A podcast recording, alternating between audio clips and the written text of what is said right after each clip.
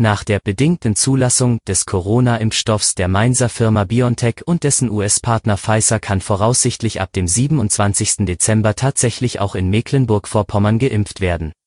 Mehr dazu erfahren Sie im Schwerpunkt des SVZ-Audio-Snack. Es ist Dienstag um 5 Uhr. MV hat Sachsen Unterstützung bei Betten für Corona-Patienten angeboten. Sachsen wollen wir helfen. Die Unikliniken in Rostock und Greifswald sowie das Südstadtklinikum in Rostock stehen zur Verfügung. Wir sind aufnahmebereit. Die Vorbereitungen laufen auf Hochtouren. Erste Patienten könnten bereits am Dienstag kommen, sagte Gesundheitsminister Harry Glawe gestern Abend. Nach Angaben eines Ministeriumssprechers könnte MV bis zu 10 Patienten aus Sachsen aufnehmen. Die Nordkirche ruft alle Menschen zu einem ungewöhnlichen Gemeinschaftssingen an Heiligabend in der Öffentlichkeit auf. Um 20 Uhr solle Stille Nacht, Heilige Nacht, allein am geöffneten Fenster oder mit der engsten Familie auf dem Balkon gesungen werden. Immer mit dem nötigen Abstand. Dabei könnten die Menschen vielleicht eine Kerze in die dunkle Nacht halten, sagte Landesbischöfin Christina Kühnbaum-Schmidt am Montag. Sie sprach von einem tröstenden Zeichen an einem Abend, der stiller sein wird als die Weihnachtsabende, die wir kennen.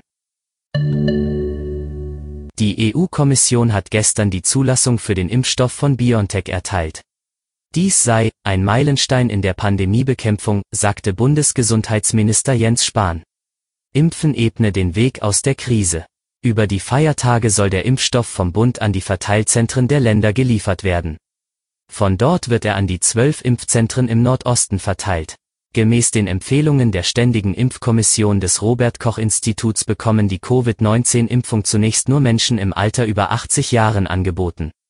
Durch eine zielgerichtete Impfung dieser Altersgruppe sowie der Bewohner von Alten- und Pflegeheimen könnten die meisten Krankenhauseinweisungen verhindert und Krankenhäuser spürbar entlastet werden. Zugleich gehören Pflegekräfte und medizinisches Personal zur Erstimpfgruppe. Geimpft wird nur nach vorheriger Terminvereinbarung. In MV sollen Bürger dazu angeschrieben werden. Ziel ist, dass mindestens 5000 Impfungen am Tag verabreicht werden. Alle Artikel zum Nachlesen und Hören gibt es auf svz.de/audiosnack. Geben Sie mir gerne Feedback und schreiben Sie eine E-Mail an audio@mhnord.de. Wir hören uns morgen wieder.